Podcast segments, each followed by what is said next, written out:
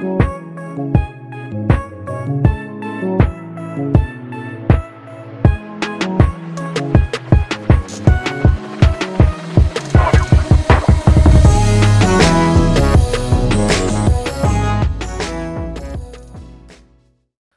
to another episode of the No Ceilings Podcast. I'm Tyler Metcalf, joined as always by Tyler Rucker. Rucker, it's 2023. How are we doing?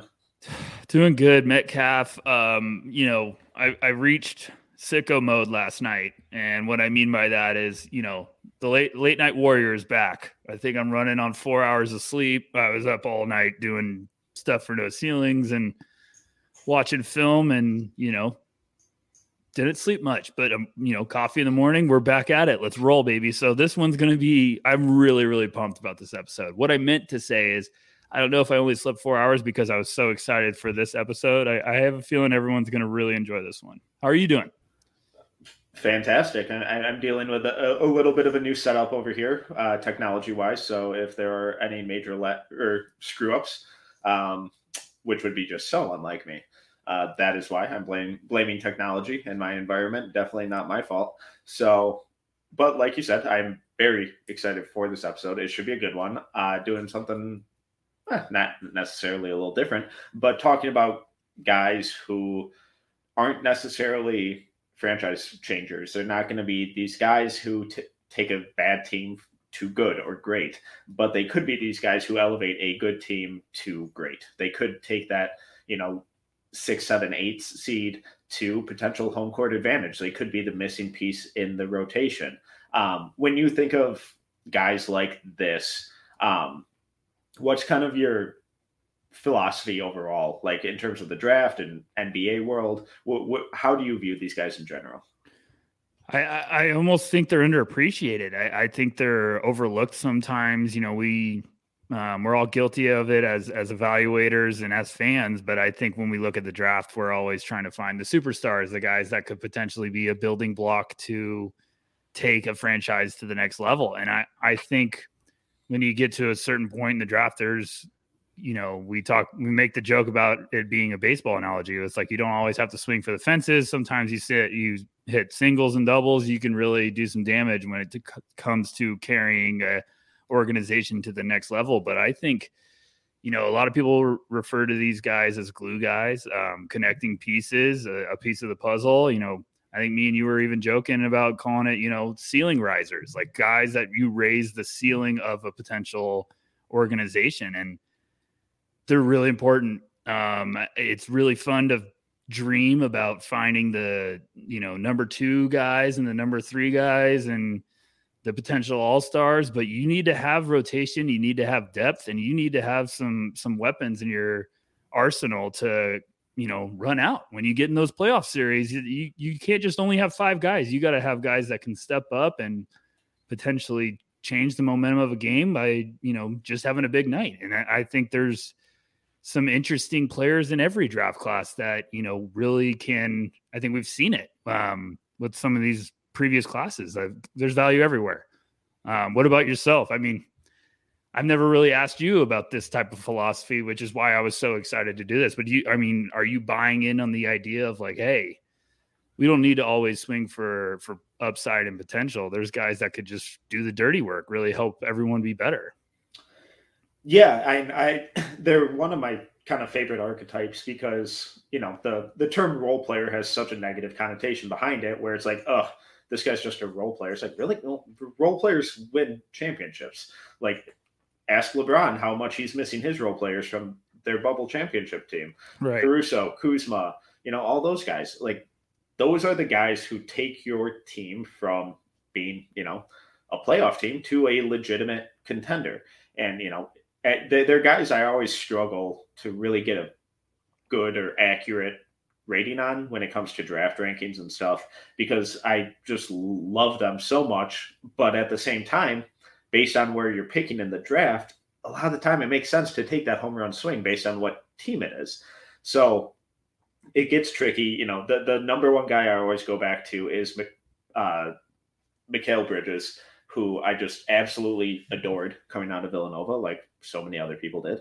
And he's been that piece. Like, I don't think I'm stepping out of line here saying Bridges isn't the number one or number two guy on a championship team. There are very few of those guys in the league, but every team in the league wants him in their starting lineup, and he makes any team better.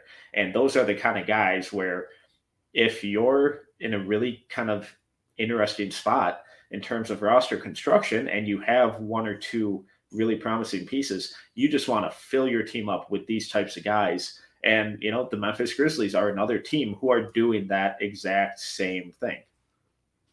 Yeah. I mean, just a couple names off the top of my head, but you're talking the Grant Williams, you know, uh, go late, goes 22nd in the first round. And all of a sudden you, you be patient with him and he turns out to be an unbelievably important piece of a puzzle. And, um, you know, Desmond Bane goes 30th, and you know you're not, not always going to find you know one of the best wings in the league at the 30th overall pick. Bane's of probably an outlier, but mm-hmm.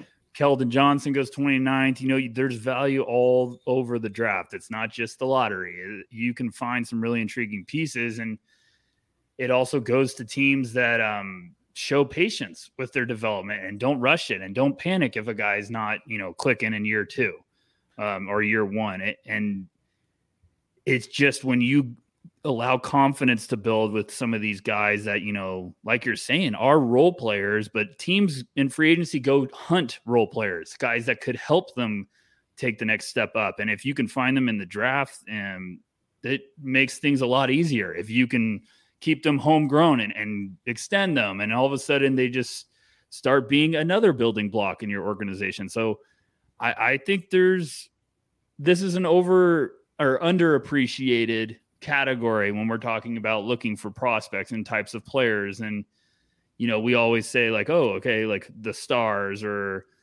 um, who are the the sleepers where it's like well maybe we need to add another category of like okay maybe these are some connecting pieces maybe these are the the ceiling guys they they won't average 20 a game but they might come in and, and really help your team make better or maybe they're just a wild card that you're like hey they're in the rotation some nights they might not have it some nights they might be we keep can't keep them off the floor. We got to let them take over. So it's a really fun um, idea, and that's why I'm excited to talk to you about it.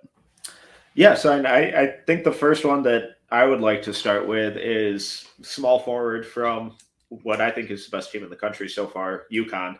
Um, Andre Jackson, 6'6", 210 yeah. pound wing, averaging 6.4 points, 6.1 rebounds, 5 assists, 1.5 steals on 36, 29, 71 shooting splits not ideal shooting numbers, but he might be the best athlete in the country. Um, just psychotic defender, exciting playmaker, just so much of what he does, it feels unorthodox and weird and funky, but it just it works and his energy is so high. Um, I just continue to fall in love with Jackson's game despite the shooting struggles, which is kind of rare for me. So wh- where are you at with Andre Jackson? He's quickly becoming one of my favorite guys in this class and i'm not saying like a favorite guy of like oh he's got to be a top 20 pick but he is just an absolute like i'm trying to choose my words wisely be, so I, we don't get banned but um he's becoming a headache. Uh, it's almost becoming like a migraine because the numbers tell you no and then you watch him and you're like wait this this could be fun and this could work and this could be crazy. And I joked with the No Ceilings group and I was like, he's he's Crash Bandicoot on the court. Um, he's just kind of you know a, a chaos machine, and it's almost like you watch him, and in it's two different worlds of like amazement where you're just like, oh my gosh, slow down. You're going so crazy. You're out of control. It's it's like it's like a freight train that has no brakes. And sometimes it's awesome and you're like, yeah, speed up. Or sometimes you're like, you need to relax. You know, he looks like he took 15 espresso shots before the game, but he flies everywhere and he's all over the place. He's lengthy. Um, you know, a bit of a hot take, but I I I joked with the the squad and I was like, hey, everyone talks everyone talks about the Thompson twins as, as these incredible athletes. I was like, Andre Jackson would like to have a word. I mean, this dude is a freight train. He, I mean, he is unbelievably gifted and he just moves at crazy speed. And there's when he's changing directions, there's like barely in any you know deceleration. It's just a blur. So, um, I don't know Metcalf. I, he's one of those guys. The more I watch, I'm like, someone's gonna roll the dice because he's he's just a game wrecker. He literally can. If you throw him in the rotation and you're like, hey, we're just gonna let him run wild and we're gonna live with whatever happens. Some games he might completely shift the momentum of a game for your team. Other games you might be like, Andre doesn't have it tonight. like, okay, let's get somebody else. But I mean, an NBA team, if you need a spark in your rotation, you might look at yourself and be like, hey, Andre Jackson does a lot of crazy stuff on the court. Um, so I don't know. Where are you at with him? Um, I I have him in my top twenty-five right oh, now. Gosh, I love this. Um, I cannot wait for the text you're gonna get tomorrow morning. I'm gonna be just literally pouring. I'm gonna be like, yes, let's do this. I I know the shooting numbers are bad, and yeah. the last two games they haven't made them better. Um, I think it was like 0 for 5 and then 5 of 14. Um, oh, I got some Xavier splits game. for you. I got some uh, splits for you whenever whenever you're done talking. I'll throw some splits. Yeah, no, I we'll, we'll get to those, but I like I think the Xavier numbers are a lot worse than they really were. You know, because they're like five of those attempts came in the last two minutes when they were just chucking, you know, and none of them are bad looks. He even hit a side, like a step back three after a nasty jab step. Um, I was like, oh, shit, okay. Um, I mean, his mechanics are gross though, but it's literally everything else he does where it's like, this is NBA stuff. This is NBA speed. This is NBA processing. This is NBA defense. This is NBA process or passing. There isn't anything that he does on the floor besides the shooting that's like do you really belong in the NBA? Everything's there. It's all there. So I I didn't prep you for this, but there I'm going to be asking for comps throughout this episode oh, because oh gosh, no. Um, yep, no, we're doing it. Um, because with, with these guys, I think it's even more important because it's harder to kind of get a sense of who could this guy be in the NBA if he's not that number one option. Because with the number one or number two options, you know, they're they can be whatever they want to be. You know, it's they, they, they have that freedom. But with the, these role players, again, that's a term of endearment around here. With these role players, it's harder to kind of figure out where they fit in if you don't think about who's already doing what they do or who's already done what they've done. So one, I, I ran a query on Bart Torvik with uh, Andre Jackson's numbers, and all of these queries go back to 2008. Um, he is one of seven players to have a defensive rebounding percentage of at least 19, assist percentage of at least 28, a block percentage of at least 2.5, and a steal percentage of at least three. Uh, the other names on that list are Evan Turner, John Konchar, Ethan Happ, Kyle Anderson, Draymond Green, and Rytis Petraitis, uh, freshman from Air Force, whose numbers are bonkers this year, but that's future discussion. That's a really good group of guys. Those are guys who are exactly what we've t- what we're talking about with these lineup ceiling raisers. These guys who can you really build a team around them? Probably not. No. But do they make everyone else on the court better?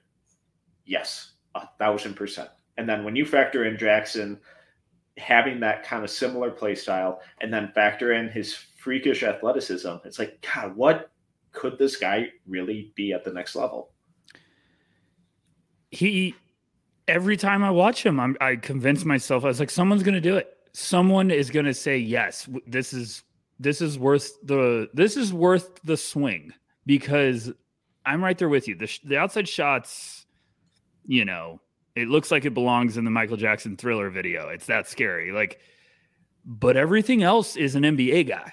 And you know, Andre Jackson's been buzzing. He got some buzz last year, and then I the shot was just like okay and it's inconsistency but when he's cooking it is like whoa this dude does everything. He he has gorgeous reads he makes um, bullet passes and it's it's he knows where to go with the ball before he even catches it.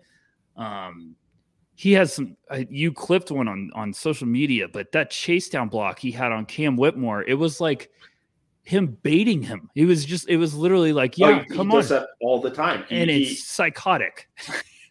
it, it really is because I, I, think the clip you're talking about was the, the full court press steal, I'm assuming. No, no, no. He had one. Didn't Whitmore dri- drive on him? And he had. Uh, oh yeah, yeah. He, yeah. He like, it was like, yeah, go, go ahead, beat me. Yeah. And because he go, he's going at a different speed than everyone. Like he is in fast forward when everyone's just in play And that's what's crazy about me is it, it, watching him is I'm like, this dude's gonna be fast at the NBA level. Like he moves faster than some of these guys move. And it's just because he could stay going 100 miles an hour and quickly shift and he goes from 195 and right back up to 100 and that could hurt him sometimes because he does get out of control and it's one of those you're I imagine a coach is just like pulling his hair out because he's like, hold on, Andre, hold on, Andre. Like just whoa, whoa, whoa, whoa. And then but like I, I ran through his numbers and it's one of the funniest splits throughout the year. And, and um, so everyone bear with me. I'm going to throw a lot of numbers at you real quick, and I thought you would enjoy this. So his first four games of the year, I think he was banged up early in the year and like came back and was trying to work the rust off. But Sounds I'm sorry, right, I don't think he started every game this year. Yes. So first four games, he just starts out the year just not pretty. Um, 2.3 points, 3.8 rebounds, 3.8 assists, shooting splits of 26 and 12. We don't not like good. that. Not good. Um, 3.8 field goal attempts, two three point attempts, half an attempt from the line. His next three games Iowa State, Oklahoma State, Florida. He averages nine, nine, five, and 2.3 steals on 45, 36, 87. Like that. 6.7 field goal attempts, 3.7 three point attempts, 2.7 free throw attempts. Just stay with me, folks. Next three games six, five, and seven on 53, 40, 100. Now the attempts are not anywhere compared to the last run, but still, you're seeing him fill up the box score. And then his last three games, he's nine, six, four, and two, but his shooting splits are 28, 28. It's like, and he has 10 field goal attempts a game right now in his last three games. So it's just, it's crazy because you're, you're also seeing teams right now are going, just shoot it. Yeah. And he, he has some games where he's like, fine, I'll take it. And, it doesn't look pretty, but he has the ability to hit it from outside. And I just think it's going to be one of those guys where he he's getting games where he's getting double digit rebounds. He's getting eight assists. He's getting forced. He just kind of is a jack of all trades. And it's just the outside shot is the only thing holding him back. But it's like if he's this lethal defender, he can make plays, he can be a playmaker. He can rebound. He's going to be one of the best athletes on the court.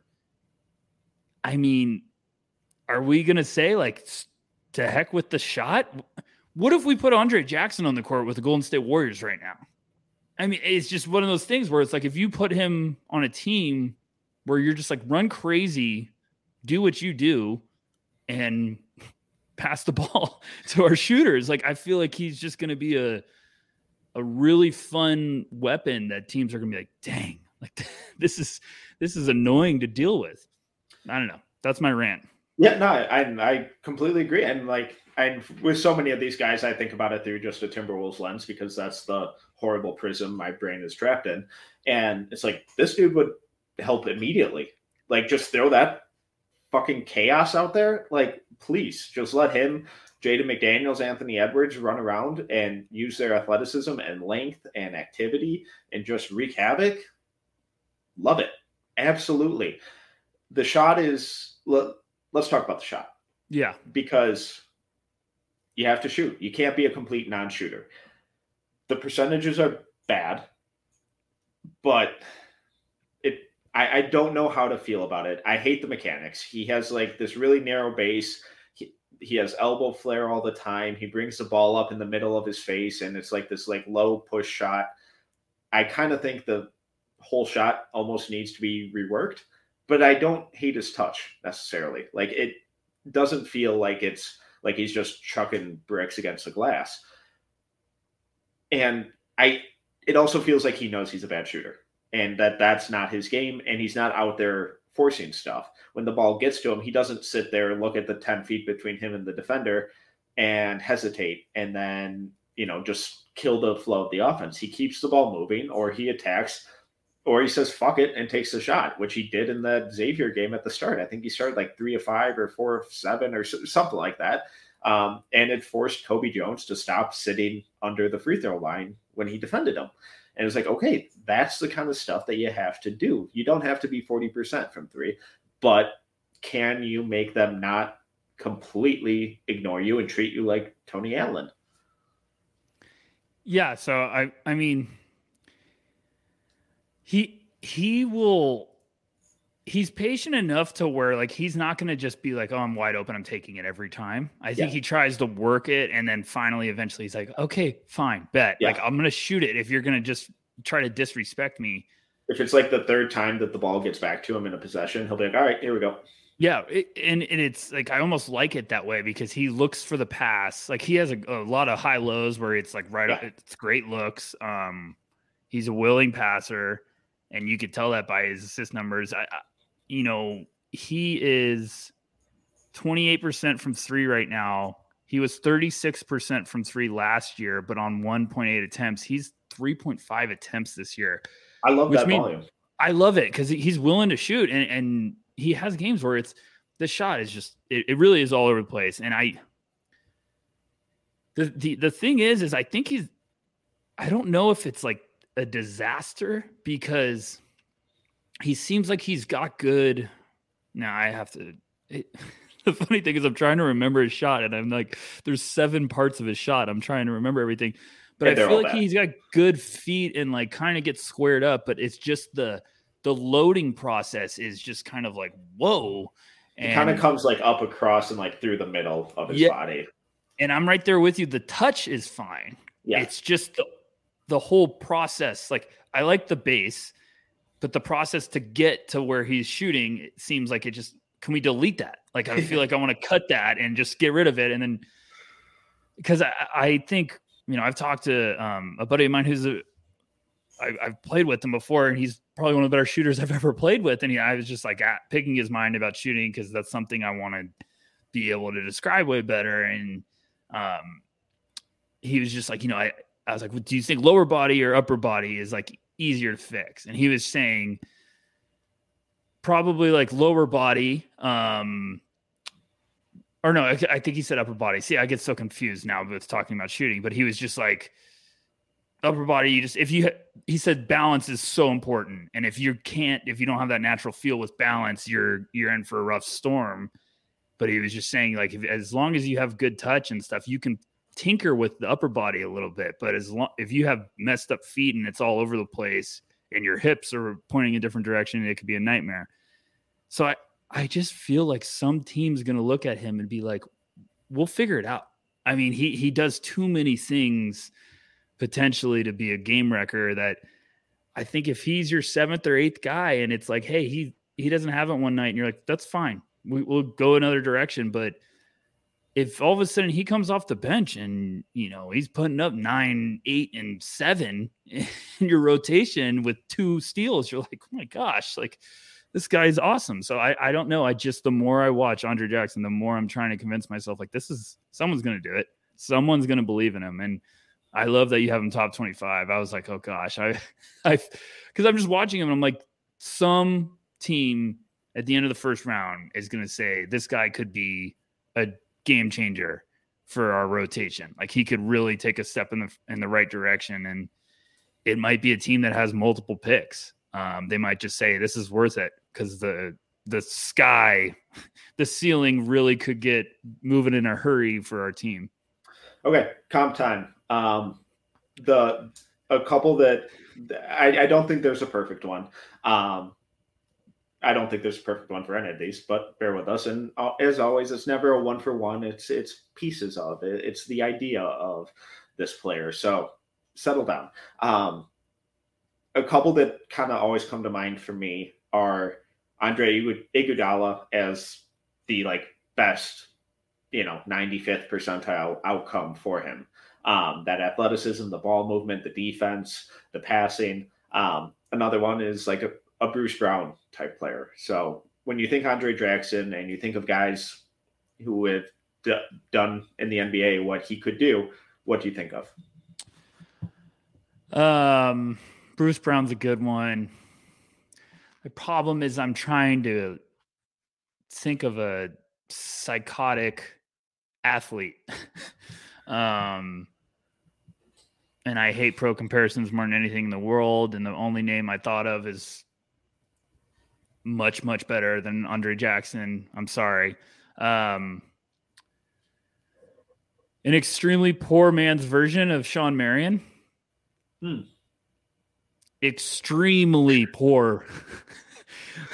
Okay, so I one also- of the got it. No, I'm just saying, like, it's also funny going back and looking at I I didn't real I didn't remember that uh Shawn Marion averaged 18 and 9 Yeah, um in college. That's pretty dang good. the shot was ugly, but it was good. 18 and 9 with 2.5 steals, 1.9 blocks, shooting splits of 52, 29, 73. Um, I, I, I hate pro comparisons. And it, it's just with Andre, he's like a unique. It's a, it's really unique. I joke and also say like he's Inspector Gadget. He just can be all over the place. He just you also clipped that full court press one, and I was just like, that's what he does. Like that is a game wrecker. Um, you know, like I, as a Celtics fan, I love Marcus Smart. Marcus Smart makes me pull my hair out sometimes, but Marcus Smart also has four plays a game sometimes where he, I'm like, oh my gosh, he just completely shifted the momentum, and that's where I get that vibe of Andre Jackson. Like he could be a guy that just comes off the bench and huge block, huge dunk. I mean, he he against Pro, was it Providence last night they played, or no, no, no, no, Uh, not Providence. I, no, I'm blanking. Um, who just beat them? Come on, Xavier. yeah, Xavier. No, no, no. So they played. They put- Xavier beat him, and then Providence played them last night, Okay. and he had like a, a off the dribble attack where it was like one dribble, and he got to the free throw line. I was like, oh my gosh, he's going to throw down a monster slam, and he just like behind his head just floated, and I was like, this dude is psychotic. So I'm just a big fan, and you know we've talked for 26 minutes about Andre Jackson, but Yeah. that- that's it's weird. It's a f- really fun curveball in this class. Yeah, so you know we have five other names, so this may be a long one. Um, we will not be spending 25 minutes on all of them. But next up is a guy who I think both of us are re- still really huge fans of, in Colby Jones, uh, who had an awesome game against UConn when they gave UConn their first loss of the season. Uh, he's a 6'6", 205 pound wing from Xavier uh, averaging 14.3 points, 5.2 rebounds, 5.6 assists, 1.5 steals on 50, 45, 79 shooting splits. Go. I'm going to say this once for the rest of the year, and then I'm going to, and this is all for the whole No Ceilings family that's listening. I remember everyone that wasn't a fan of Colby Jones in the beginning of the year. I remember everyone ignoring me for saying, I love Colby Jones. Why won't anyone get on the Colby Jones bandwagon with me? I remember. Do not start trying to act like you were on that train. I was alone on that island. I was Jack Sparrow getting left with nothing but a pistol and one shot on that island. I love Colby Jones. I, I wrote about him at noceilingsnba.com. It's absolutely free. There's your plug.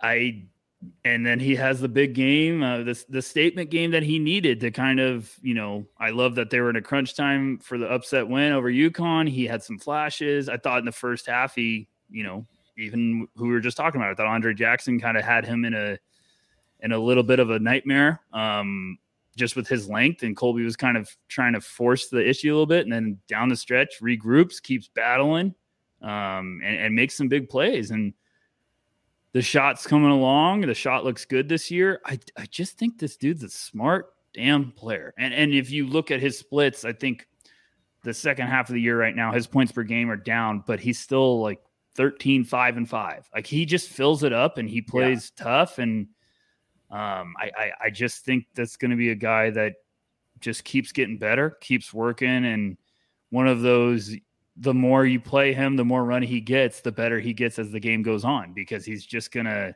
keep chipping away. What about you? Are you, are you, you falling in love yet? Or you, you know, you can't stop, you can't fight this feeling anymore? What's up, Metcalf? I have him at 19. Good. Good. My Um, charm's working on you. I love it. No, hi- hi- his is though. Um, he's just so he's just a constant, and it's it's 15, 5, and 5. I know those are like his averages right now, but it feels like that every single game. There isn't a game that he just completely fails to show up. Um, now, please don't go run to the box score or to the game log and tell me, oh, well, in this game he sucked. So, yeah, I'm sure there are a couple out there. But the point is, he is all, re- all reliable for that Xavier team, where whether it's Souley Boum or Nunge or Zach Freemantle, you know, if one of them are going off, awesome. Colby is going to be there with his 15, 6, and 5 every single game. They can count on it. They can count on his defense. The offense is all around effective. It's just really impressive. It's just a really mature game. It's something that we don't see from a lot of college kids because college kids are college kids, obviously. But I ran another query just to kind of see, get a vibe for who he was like in college. You're gonna fucking love this one. Oh gosh, I'm so excited for this. Uh, he is one of five players to have a true shooting percentage of at least 60, assist percentage of at least 25, turnover rate under 25, block rate of at least two, steal rate of at least 2.5, and shooting at least 40% from three on at least four attempts per 100 possessions. The other names Rytis Petraitis, again from Air Force, uh, Jaelen House from New Mexico this year, Lonzo Ball, and Tyrese Haliburton. I need a minute. Whoa. Whoa. You really had me with those two last names there. I, I, also, figured I'd end on the high note. Oh gosh, I mean, I also am entering a world. Well, now I, am gonna have to watch the Air Force kid. Tonight. I know, I know. Any any query that you run basically on Bart Torvik, his name's popping up. I'm just like, oh, I can't get rid gosh. of you. yeah, can we talk about him for a second? What's his physical? Um, I just I just love him Metcalf because we talk about this all the time. One of the most important things that's evaluating for me personally is if you don't have a good night shooting, how else are you impacting the game? And Colby Jones is the poster child for that. I mean, you look at his game logs against Indiana, he, he goes four for 11 from the field. He also, but he ends up with 13 points, seven rebounds, six assists, three steals, two blocks. Like he is just going to figure out a way to help your team. And, um, you know, I feel like I was like, okay, we got to see this, folks. And then all of a sudden they play Gonzaga. He goes eight for 15 from the field, um, three for three from three. Like he, I love how he just doesn't force the shots. Like he mm-hmm. he waits for his shots. He picks it apart. He finished with 22 and seven. Um, and then like, as we're saying, UConn, huge win. He has 16, four, five, and two on seven of 10 shooting. I, I just it's really underappreciated when you can completely impact the game with like 10 shots.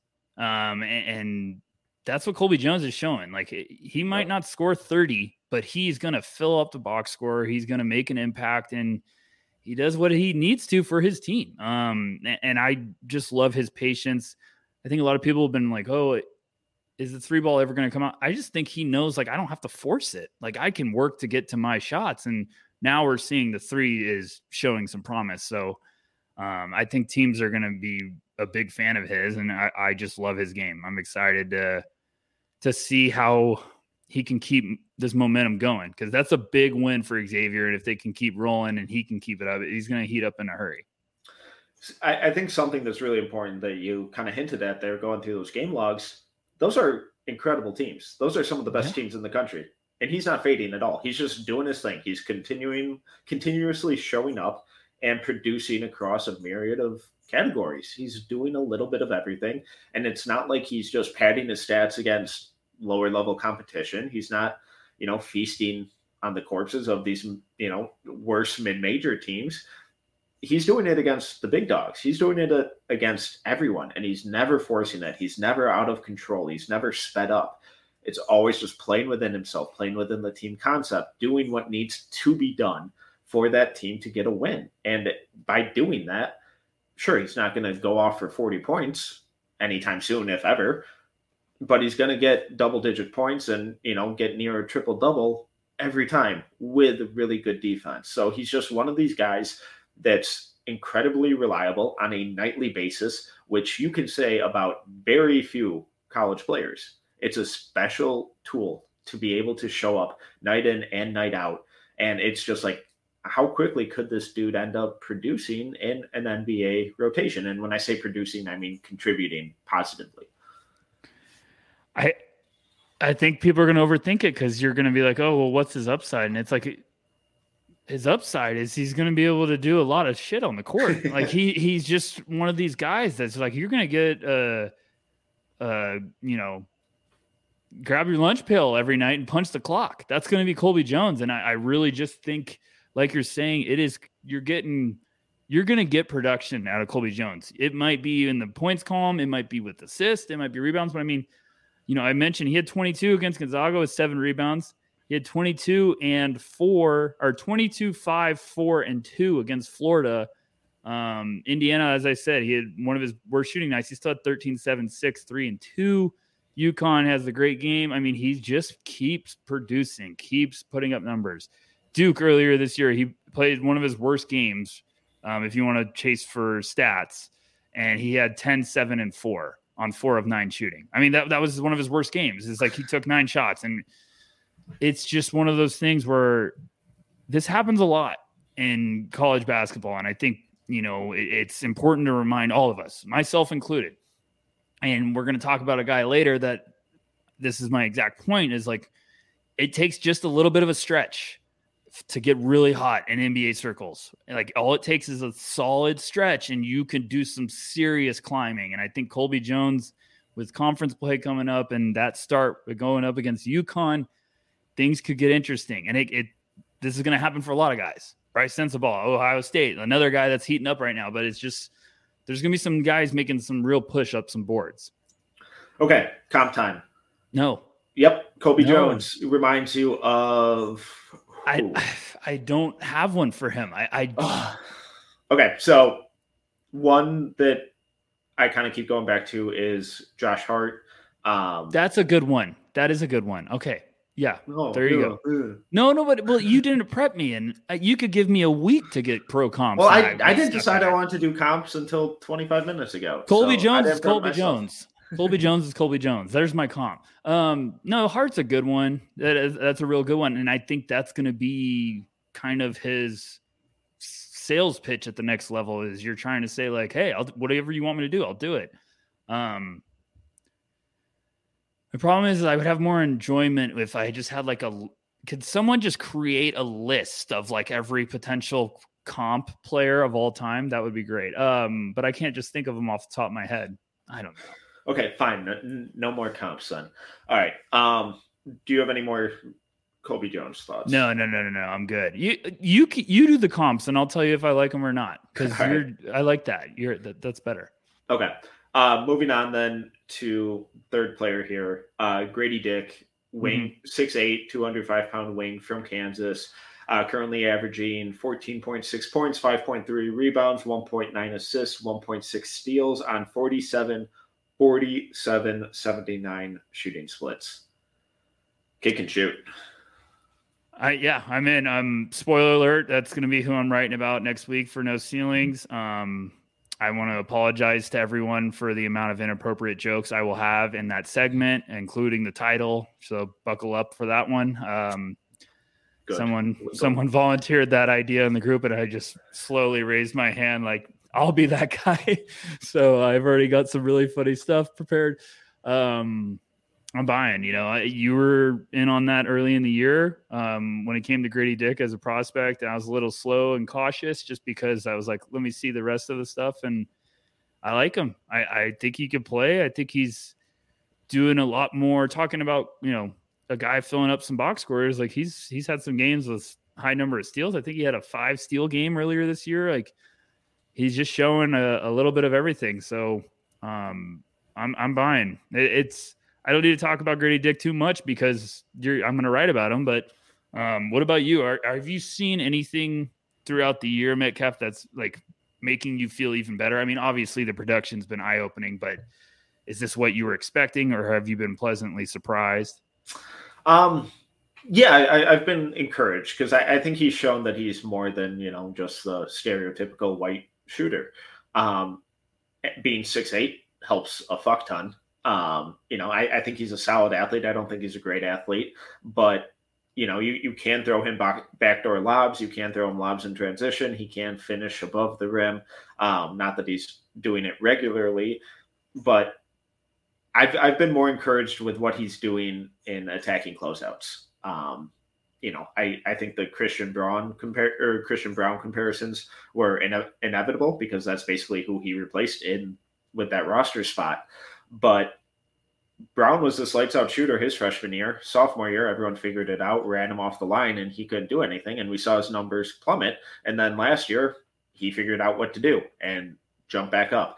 I think Gradey's already a step ahead in that department, not necessarily with the athleticism that Braun was finishing at the rim with, um, or consistency that he was making the kickout passes with, but we're getting flashes of it. We're getting instances of him really timing that you know, attacking that closeout perfectly and hitting that two dribble mid range pull up or taking it all the way to the rim or dumping it off to KJ Adams in the dunker spot. It, it's stuff that's like, okay, you're you're a step ahead of where most just pure shooters are at this point in you know most development curves, and I think that's really promising for what you can continue to grow in to going forward. Obviously, I don't think he's ever going to be some dynamic on ball creator, but you're not going to be able to just run him off the line and live with it.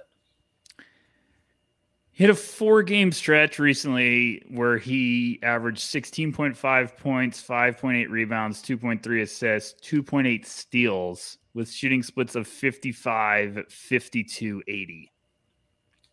Um, in his last three games, he's you know come a little bit da- back down to earth, which is expected when you're putting up those numbers.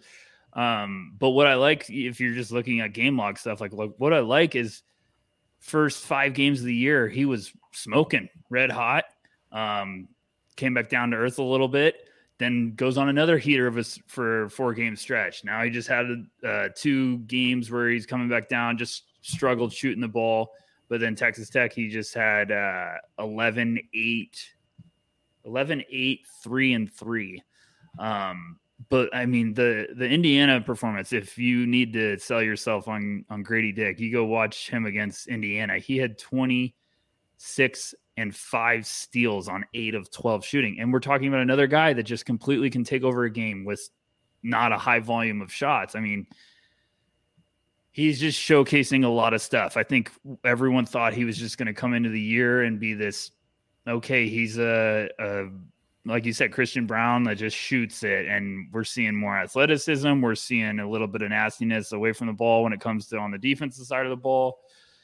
I, I just I like him. I, I'm really excited to do that piece, and and not just for the inappropriate jokes, but I'm just excited to talk in depth because um, another guy that I feel like is gonna slowly start creeping and going to be one of the better shooters in this class. And, you know, I thought this was going to be a guy that potentially wasn't a one and done. And now I'm like, whoa, Gradey Dick is going to be, you know, some teams are going to be very, very fascinated with a six eight wing that can shoot the cover off the ball. Okay. Um, a, a little bit, bit of this or that because I, am kind of struggling on where to place him. Yeah, um, I, I, I like I like the this or that. We need to make this just a an actual segment, like part of the show, because we've had some people say they love this. Um, Gradey Dick or Colby Jones? Oh, why do you have to break my heart right away?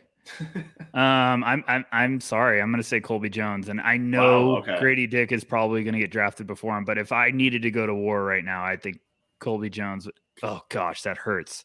Um, no, I'll be smart. Okay, I'll I'll I'll think with my head, not my heart. I'll I'll go Gradey Dick there. I okay. changed my mind. Uh, Gradey Dick or Jordan Hawkins? Oh, you son of a gun. Um, and I, I have all these t- guys within five spots. So I'm going to tell you right now. Oh gosh. Okay, I'll go Gradey Dick. See, I'm I'm thinking with my head. I Jordan Hawkins. I, you know how I feel about Jordan. I love him, but I'll, i would say Gradey Dick right now. Uh, Gradey Dick or Maxwell Lewis. Maxwell uh, Gradey or Anthony. That's Black. a really good. That's a really good curveball, and and a lot of people will be on one side, but that's actually a very good debate. What did you say? Uh, Gradey Dick or Anthony Black.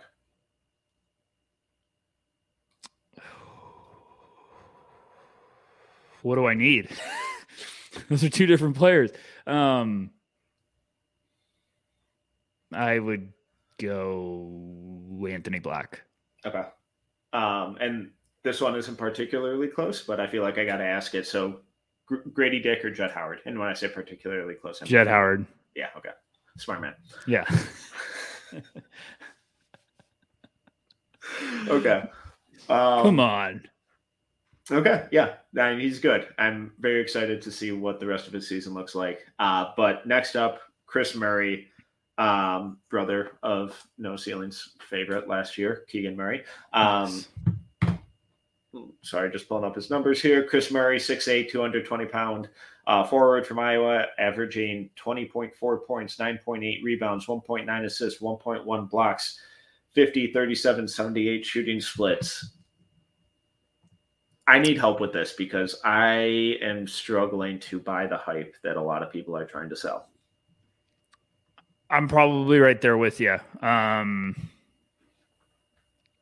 he's going to be a guy that if he goes late first or middle of second, uh, early second, won't shock me.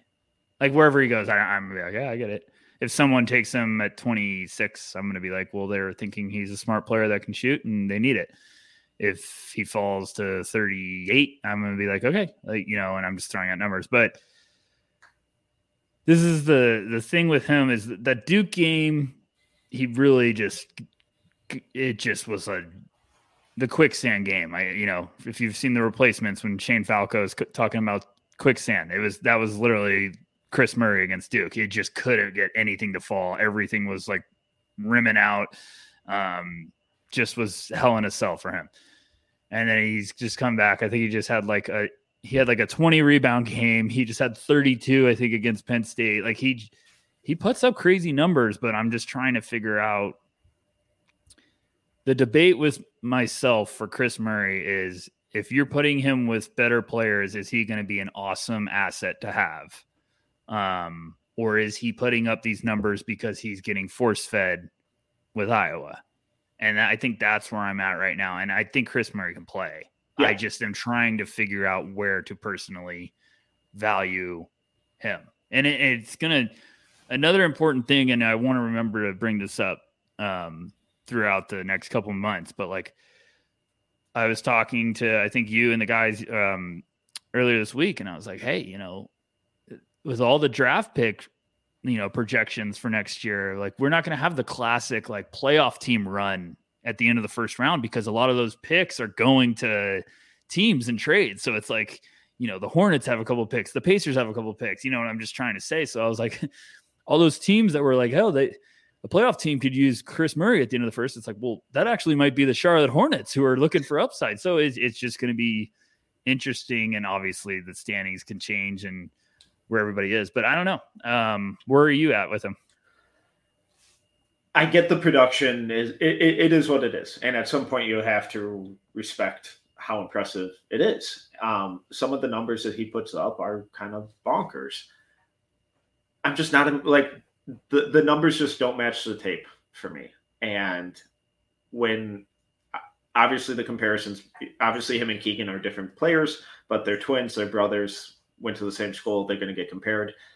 I think Keegan's in a vastly different class of player than Kris. Um, and I, I, don't mean to slander or insult Kris during this discussion at all, but the, I think the the difference in athleticism is the biggest one, and how Keegan was able to get to his shots. Keegan created a lot on his own. He created those, uh, you know, mid post face ups and turn turnarounds and step backs. Um, I trusted his outside shooting a little more. I think Kris has some when he misses, he can miss pretty bad. Um, and then just the the ability to create anything on his own, I just don't see it. Um, as a standstill spot up shooter, I think he's really good. As an offensive rebounder, really good. Um, you know, being a play finisher on the inside, really good. But at what point are you taking that? Um, I, I, think defensively he's really reliable. I just worry about what type of cap is on him as a player, given the lack of explosiveness and that lack of burst and that lack of handle. Um, I don't know. It, it, it's tough because he's just a type of player where the the numbers in the film aren't aligning for me, and it's really throwing me through a loop. And especially there are a bunch of guys and you know a bunch of the squad at no ceilings really likes him and is really high on him and it's i just don't see it Yeah, it's it's tough. Um, you know, you go watch him against Georgia Tech, and if you only watch that game, you're like, this is a lottery pick because he was just a beast. He was just he had 31, 20, and four um, with two blocks on 11 of 18 shooting. Then he goes and he was just on a heater, like a strong stretch of games. Then he goes and plays Duke. He had eight, seven, and three on three of nine shooting. Um, just never could get it going in that game. And, and to be fair, I actually liked what I saw against Duke because he was just he was just trying to figure out something to do, and I thought he made some brilliant passes. And um, but you know, the interesting thing with him is you go look at some of these numbers. Penn State, he puts up 32 and 9, 12 of 20 shooting. Um, he has the 31 and 20 game. He has another, you know, 30 point game. Um, playing a lot of minutes. Oh, yeah. I mean, he played 40 minutes against Penn State. He played 39 minutes against Georgia Tech. He played 36 against Duke, 36 against Nebraska. So, what are you're getting at is like, okay, is this a guy that needs a lot of run to get, you know, his attempts, or what are you going to do all of a sudden when he's a rookie coming in and playing 15 minutes? Is he going to be as productive, or is this a guy that needs touches? And and I think this is the scary one because it's either we're overthinking it, um, or he's going to go to a really smart fit dependent team that's like, oh, this is a great fit for him that doesn't need him to average, you know, 15 a game. They just need him to play smart and be a complementary piece. I don't know. And that's why he's a great topic for this episode because it, it, it could be if he goes to the right place, he does raise a, a team ceiling because Kris Murray can play. He's smart. He's shown me some stuff around the basket yep. when it comes to his touch and his footwork. He's battled, but um, I don't know. It's it's just going to be fascinating to watch him the rest of the year because that Duke game, we're talking about Duke. You know, Duke just got their ass kicked by NC State. No offense to the Wolfpack. Shout out Wolfpack. Um, but Duke has been just. We've talked about this all year, and he was in hell going against yeah. Duke. So I'm I just want to see what is he going to do going up against you know conference play. What what a shocker! It sounds like a similar story last year to Keegan, huh? But I don't know. Yeah, I, I, I think their games are drastically different. Um, I agree, but when when you talk about a team going up and getting him, I I would almost feel more encouraged if that happened. Where if a team traded up to twenty seven and took him there, I'd be like, oh, okay, they have a plan for him. They know exactly what they want from him and what he can bring to their team because they're going to use him as the seventh guy. They're going to plant him in the corner and tell him to offensive rebound and just play sound defense. And awesome. That's a role that they're missing, and he can fill that immediately. If a team reaches on him in the fucking teens, like I'm seeing some people rank him, I'm entirely out on that idea because I, I, just don't think he's going to. I, I, think the expectations at that point get too lofty and ter- try to turn him into a player that he isn't, or at least right now isn't. Um, I, I, he's a really smart player. There's a lot that he can do. I just think that the landing spot is going to have to be very specific, and the the way that the team uses him is going to have to be really specific. It's uh, I'm I'll throw out a hypothetical, and for everyone listening, I'm not even talking about like the rosters. I'm not connecting anything. I'm just throwing out a scenario, but um, so I don't want any fan base to come at me and be like, we wouldn't do that. We have this guy, this guy. I'm just get my point. It's the Thunder taking a lottery pick in the top 10 next year and then trading back into the first to be like, we're going to go get Kris Murray to be our eighth guy. Like something like that, where you're just mm-hmm. like, hey, our eighth guy is a really smart player that can space the floor. There we go. We got yeah. a nice piece on the in our rotation with Kris Murray to pair with Brandon Miller in the lottery, or you know, I'm just saying, like, then all of a sudden you have depth, and Kris Murray's this intelligent player that can hit the outside shot, make the right pass, and battle on the boards. You don't need him to do much. You just need him to to punch the clock every night. And I'm like you. If if you take him top 20, I hope you got an extension. I mean, I, I just and it's nothing against Kris Murray. It's just no. that's a swing. Um, you better be thinking he's got levels and levels above his game. And Um, I really like Kris Murray. Um, and it's not just because, you know, I'm still the CEO of the Keegan Murray fan club, but I like Kris. I think he's a smart player. I think he's going to play in the NBA for a long yeah, time. It's just, agreed. it's just the role. Yeah. And it's, what we're talking about is basically what we saw the Grizzlies do with LaRavia and Santi Aldama yes. and David Roddy. And they've had very specific plans of how to use those guys, and it's worked because they've been they've held true to those plans. They understood what player they were getting and how that player could do, immediately impact the rotation. Not all NBA teams are like that. And that's what worries me with so many of these guys. But I, I, think a guy who can provide a little more versatility um, right from the start, who's having an awesome year, is Jalen Wilson, uh, yes. 6'8, 225 pound uh, forward from Kansas, averaging 20.6 points, 8.4 rebounds, 2.9 assists uh, on 42, 34, 74 shooting splits. Talk to me about Jalen. Still love him. Um, I still think whoever gets him is going to be a very happy fan base. Um, you know, it's funny. It, I I didn't realize it till like we got to Jalen Wilson, but I feel like there's a common theme with a lot of these guys: consistency, and it's not going to be the you know the sexiest thing, but they're going to figure out a way to help out. And if their shot's not falling, they're going to figure it out. And um, I know we just talked about Kris Murray, and I brought up the Duke game, but that was one game. And like I said, he was trying to make an impact that game, and other games he's exploded. Jalen Wilson, I just feel like this is this has been a perfect year for him right now. Um, all he needs to do is keep keep the foot down, keep the pedal, you know, keep the pedal to the metal, keep keep rolling because he's shown a lot. He's shown some versatility, and I don't know where he goes in the first round, but I think wherever he goes, I'm going to be a fan of it because some team's going to believe in him, and if you get him at a certain range, you're going to be very very happy because I think this is exactly the type of guy that we're talking about in this episode of like this is a ceiling raiser potentially Jalen Wilson is going to be able to do a lot of stuff. And um, I think he's just going to be a guy that plays a long time at the next level. Yeah. In the, for me, this, he is one of like the epitomes of this type of player that we're talking about. Where in the opening, you know, we were like, all right, this isn't a guy that you build a team around. This isn't a guy that you rely on for 20 a night. But on a Tuesday in March, you know, in uh, on the second night of a back to back on the road, can he get hot and go for 30? Sure.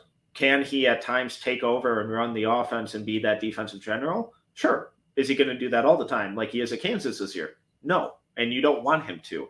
I think what's been so special about this season for Jalen Wilson is he's showing us a whole nother level to his game that he will never show in the NBA. And I don't mean that as a slight because the the previous three years he was this role player. He was playing off of Agbaji and Christian Braun and Azubuike and you know all, all those guys. And he was there for cleanup duty. He was there to rebound. He was there to get his points whenever they presented themselves to him. He wasn't allowed to go out and create and handle the ball and take pull-ups and really dictate how this team ran. And this year, he's been given that responsibility, and he is showing that he can do it. Does that mean he can do it and will play that role in the NBA? Of course not. But it on five random nights of a season, could he show up and take you know step out of his role and really elevate when the rest of the team doesn't have it going? Yeah, and that's what makes guys like him so exciting because they've proven that they can play basically any role that you need them to at a really high level and not only succeed individually but make all of their teammates better make the entire team better and achieve team success while doing that. It's just an absolute humongous jump in production from last year. Um, and I, I, think everyone will hear the the shooting splits and be like, eh, because you're hearing 41, 33, 74, and you're like, eh, those aren't that but it's a bigger story. I mean, last year he was 46, 26, 72, but that was on 8.7 field goal attempts a game, and that was on 3.1 threes a game.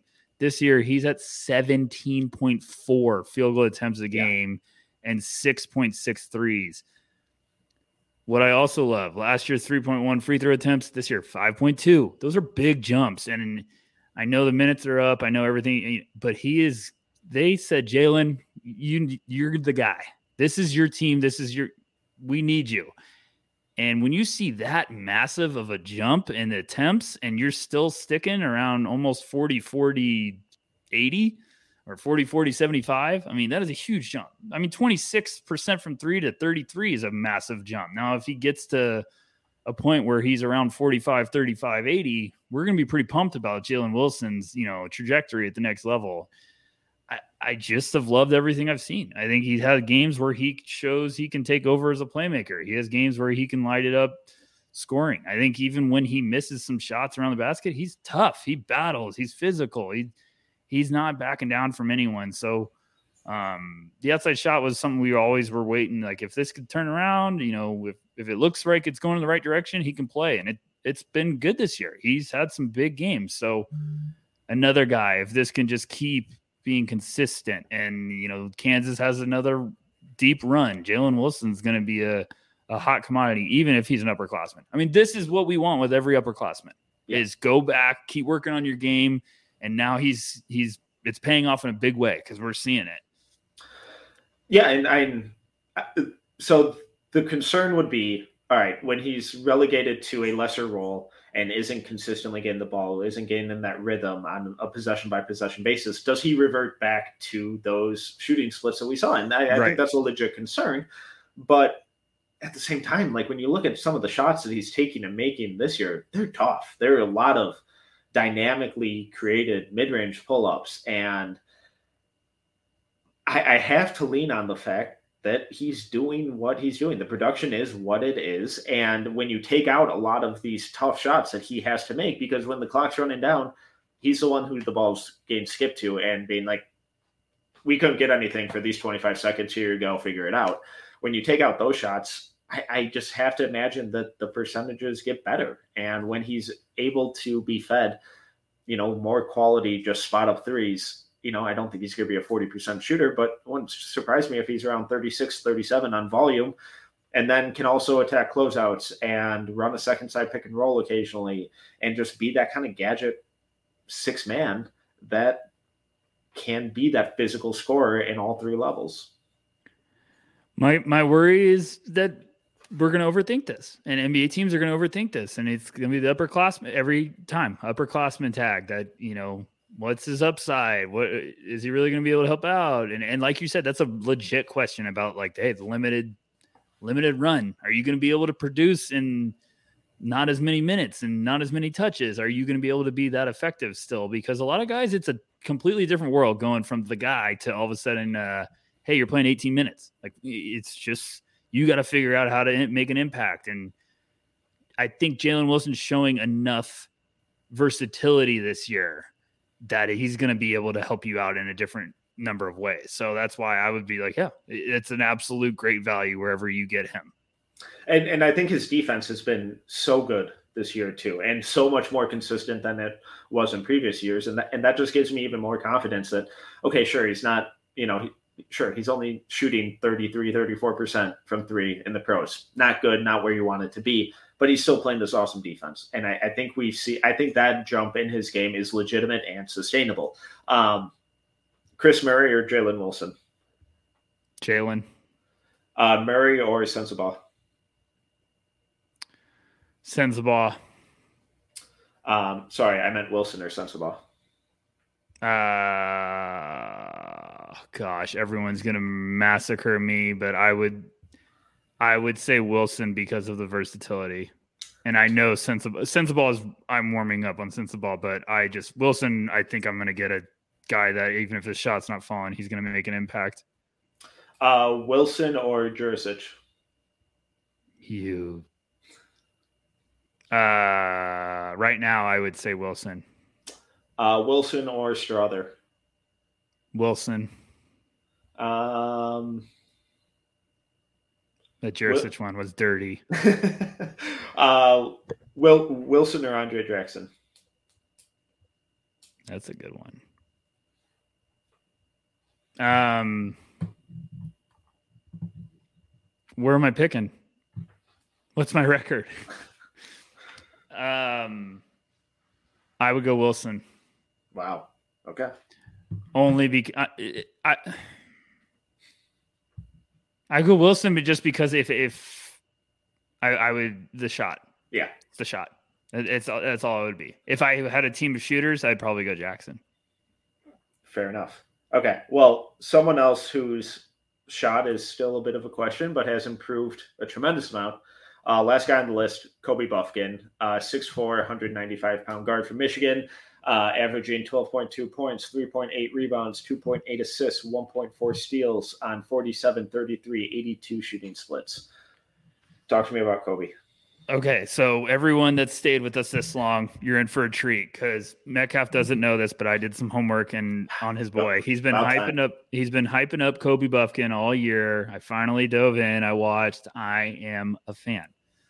Um, six four sophomore guard, lefty, smooth, like him. But here we go, Metcalf. Here you go. Now buckle up for some numbers because I'm going to surprise you. Okay, so Kobe Bufkin's first eight games this year, he had 9.6 points, 3.9 rebounds, 2.9 assists, 1.4 steals, 1.1 blocks. Shooting splits of 37, 20, 89. His last six games 15.7 points, 3.7 rebounds, 2.7 assists, 1.3 steals. Shooting splits 58, 52, 73. Now I'm going to give you a guy and you're gonna guess who it was. He doesn't play this year. He played in a previous draft. Um, I'm not gonna tell you the year because you'll guess. But here you go. His first 22 games, he had averages of seven, five, three, and one, shooting splits of 45, 26, 84. Sounds kind of familiar to Kobe Bufkin. His last five games of the year, he had 13, 5, 4, and almost two on 57, 64, 85. Kind of sounds familiar to Kobe Bufkin. Who do you think that was? I have no idea. Former Arizona Wildcat, Dalen Terry. I didn't think you were going to be yeah. that obvious because, God damn it, I'm mad at myself. I didn't think you were going to be that obvious with it because all year I've been saying Kobe Bufkin's this year's Dalen Terry. Oh, I thought you were I was, la- different route. I was laughing so hard getting. I had like five different ways to bring that up, and I was laughing so hard because I was like, "How are these so perfect?" Because um, you even go back and looked, and I was going to do. I I did Dalen Terry's first eight games last year, and this is if everyone stayed with me, this is what I was hinting at earlier.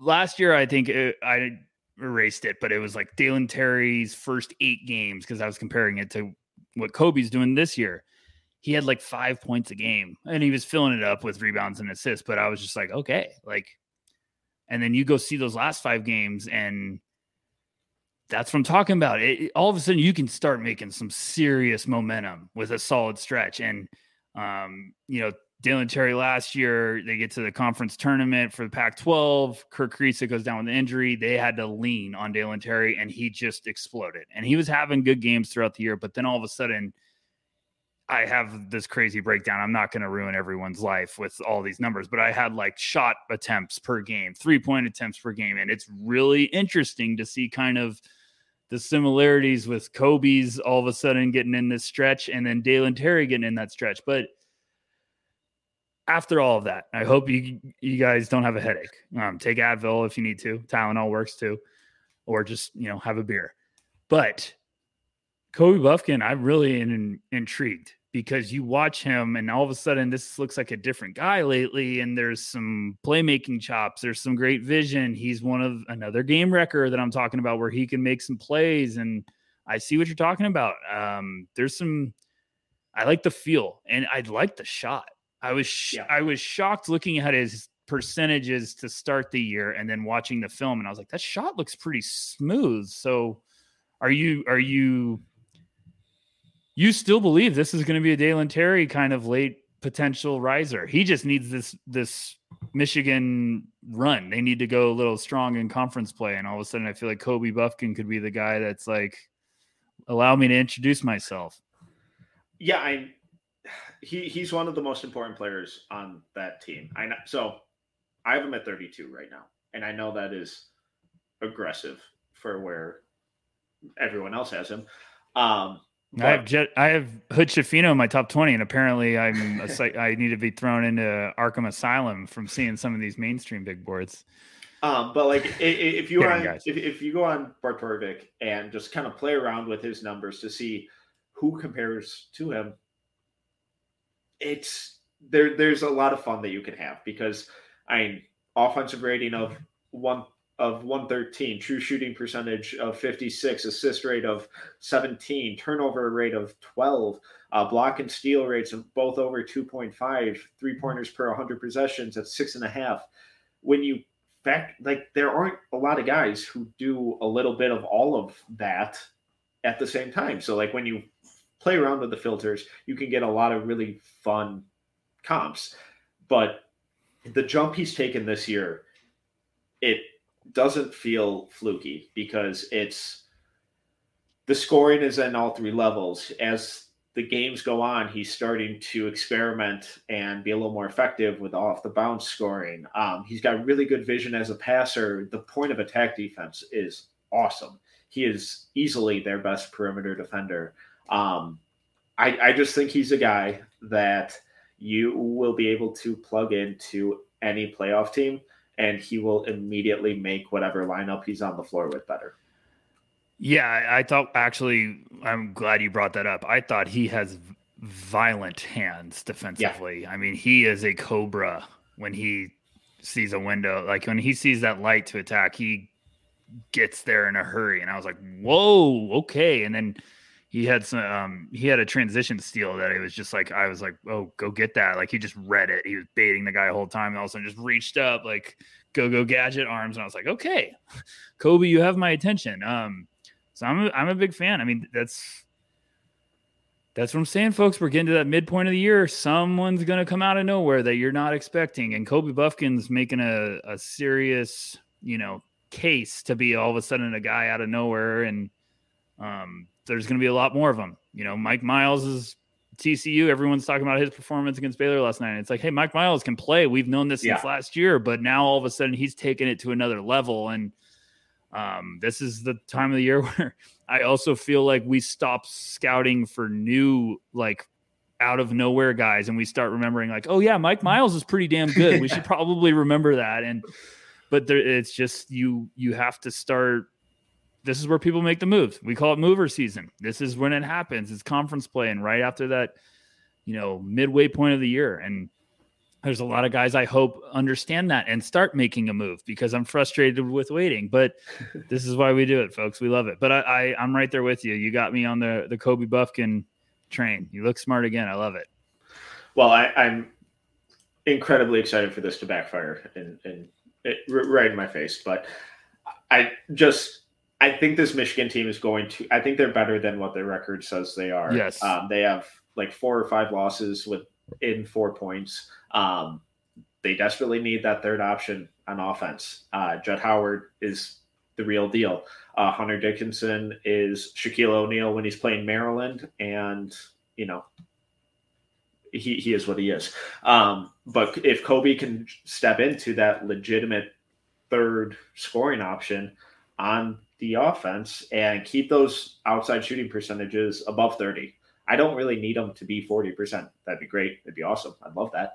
But as long as he's hovering in that 33 to 35 range, I think that's enough improvement because I, I like the form and the shot selection and the way he gets into his shots. It feels comfortable. And I think there's a lot of potential and growth there for him. Um, so if this continues on this trend, it wouldn't shock me if a team tries to get him to stay in and jumps at him in the late first, early second. His shooting touch, just because I'm going to throw another lefty out, but it's it's almost like it, it reminds me of Mike Conley, where it's mm-hmm. like it, it seems as if when he's about to get going with his shot, it's like under control and and yeah. not rushed and good feet and stuff. I was just like, oh, like because I saw him coming off like a movement, um, shooting like, and I was like, oh, it's smooth. He got himself gathered and stuff, but this is also what everyone needs to remember when you're evaluating. Like Kobe Bufkin playing 10 minutes a game last year. Yep. All of a sudden now he's he's averaging you know 13 Oh no, I'm sorry. He's averaging 15, 3, and 2 in his last six games. Kobe Bufkin might be like, oh crap, I can play. Like yeah. this is great. I, I'm my confidence is surging right now. Like, all right, like here we go. So now all of a sudden you're getting a, a, completely different player because he's he's believing in himself. You know, shout out Morpheus. He's starting to believe. Like, and maybe he's realizing like, hey, Michigan's got a squad, but he's like, I can be that next guy. I can step up when Hunter's got an off night or Jett Howard's shot's not falling. Like I can I can get mine too. So um this is also when when guys start having stretches of games like this, this is where you want to watch them because also when they have the disappointing game, how do they bounce back? Is it all of a sudden they go one way or the other, or is this here to stay? So he's got my attention. Thank you, Metcalf. Love it. Well, this this was a long one, but I think these are guys who are going to be really important in this draft. Uh, not only come draft time, but five, six years from now. I think these are going to be guys who are making impacts in the league. And I'm, I'm glad that we ran through them. This was a really fun one. Rucker, please plug away. Tell the people where they can find you. Um, I'm at Tyler underscore Rucker on Twitter. I'm at NoCeilingsNBA.com all the time. Um, a couple announcements for all you YouTube fans. Midterms are coming back. The very popular and highly anticipated midterms.